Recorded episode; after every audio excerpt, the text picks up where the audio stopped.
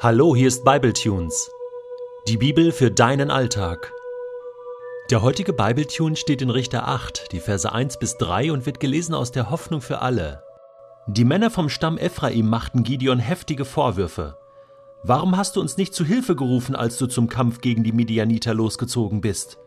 Wie konntest du uns das antun? Wart ihr nicht viel erfolgreicher als ich, erwiderte Gideon. Ist eure Nachlese nicht besser als die ganze Ernte meiner Sippe? Zwei Fürsten der Midianiter hat Gott in eure Hand gegeben, Oreb und Seeb. Ihr habt weit mehr erreicht als ich.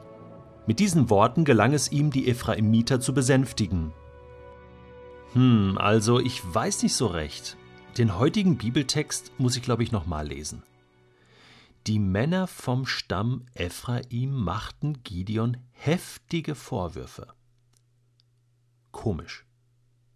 Jetzt steht da ein junger Mann auf und bekämpft die Feinde mit dreihundert Soldaten gegen hundertfünfunddreißigtausend und, und er schlägt sie. Und dann kommt dieser Stamm Ephraim und macht diesem jungen Mann heftige Vorwürfe. Heftige Vorwürfe. Ich habe mich gefragt, woher kommt das? Die Ephraimiter. Mal schauen. Okay, ich meine, das sind die, die Deborah in ihrem Lied rühmend erwähnt. Die haben mitgeholfen damals im Kampf gegen Sisera, Deborah und Barak. Die Ephraimiter waren dabei. Andere Stämme haben sich gedrückt. Die Ephraimiter waren dabei. Und auch als Gideon hier die Ephraimiter in Kapitel sieben um Hilfe bittet. Er sagt, kommt herab, stellt euch den Midianitern in den Weg. Machen die das? Sie folgten der Anordnung. Also die waren schon in Ordnung. Die kämpften mit, die machten mit.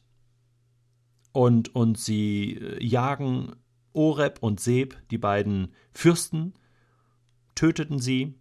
Mhm. Alles ganz okay. Warum machen die jetzt hier dem Gideon diese Vorwürfe? Was sagen sie hier genau? Warum hast du uns nicht zu Hilfe gerufen, als du zum Kampf gegen die Midianiter losgezogen bist? Das klingt sehr fürsorglich. Wir haben sich Sorgen gemacht um Gideon.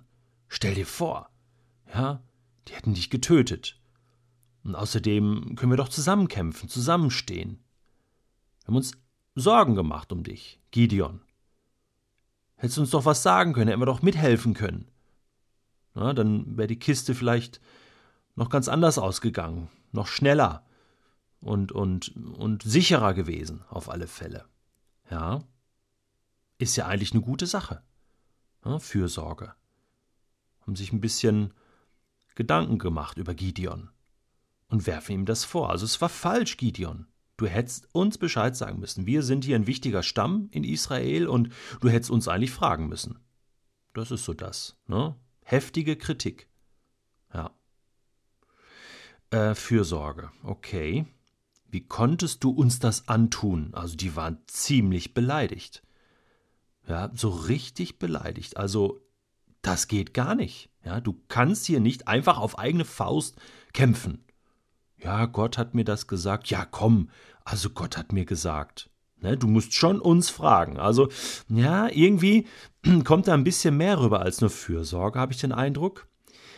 Und jetzt, jetzt schauen wir mal, was Gideon sagt. Er sagt, wart ihr nicht viel erfolgreicher als ich? Aha. Also Gideon versteht das anders hier. Der hört hier nicht nur die Fürsorge raus, das mag sicherlich auch ein Punkt gewesen sein, aber er hört hier was anderes raus. Die waren beleidigt, weil sie nicht involviert waren in diesem erfolgreichen Projekt.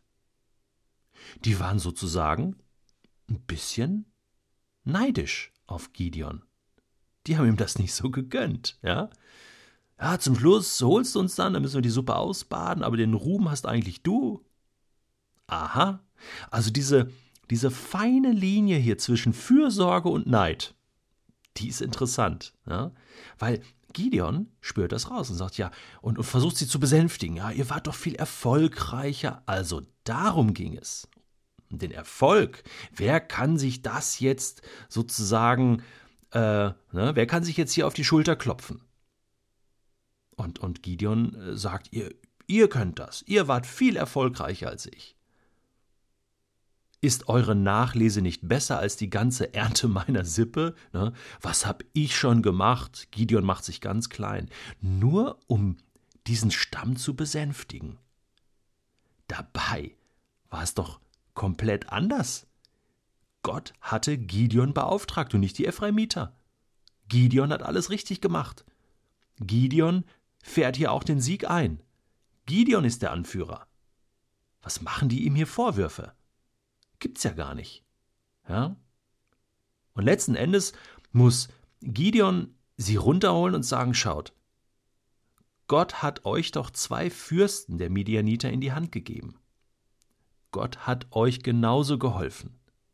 Also er bremst ihre Vorwürfe, ihren Neid quasi aus, indem er sagt, schaut doch mal auf euch selbst. Schaut doch nicht auf mich, auf meine karge Ernte, sondern schaut doch, was Gott euch gegeben hat.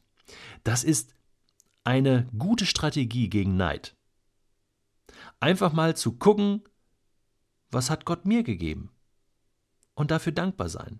Nicht ständig zu gucken, was hat der andere für einen Erfolg, was macht der andere gut und was kann der andere besser. Es gibt immer Menschen in dieser Welt, die irgendetwas besser können als ich. Gideon macht das genial. Er sagt, schaut, was Gott euch gegeben hat. Ist das nicht genial? Ja, sei doch dankbar dafür. Und so hat Gideon die heftigen Vorwürfe in geniale Vorteile für die Ephraimiter verwandelt und sie so besänftigt. Die waren ganz sanft hinterher zu ihm. Was mir nur ein bisschen Sorge macht, ist diese dünne Linie, dieser schmale Grat zwischen Vorwürfen, die berechtigt sind, und Neid.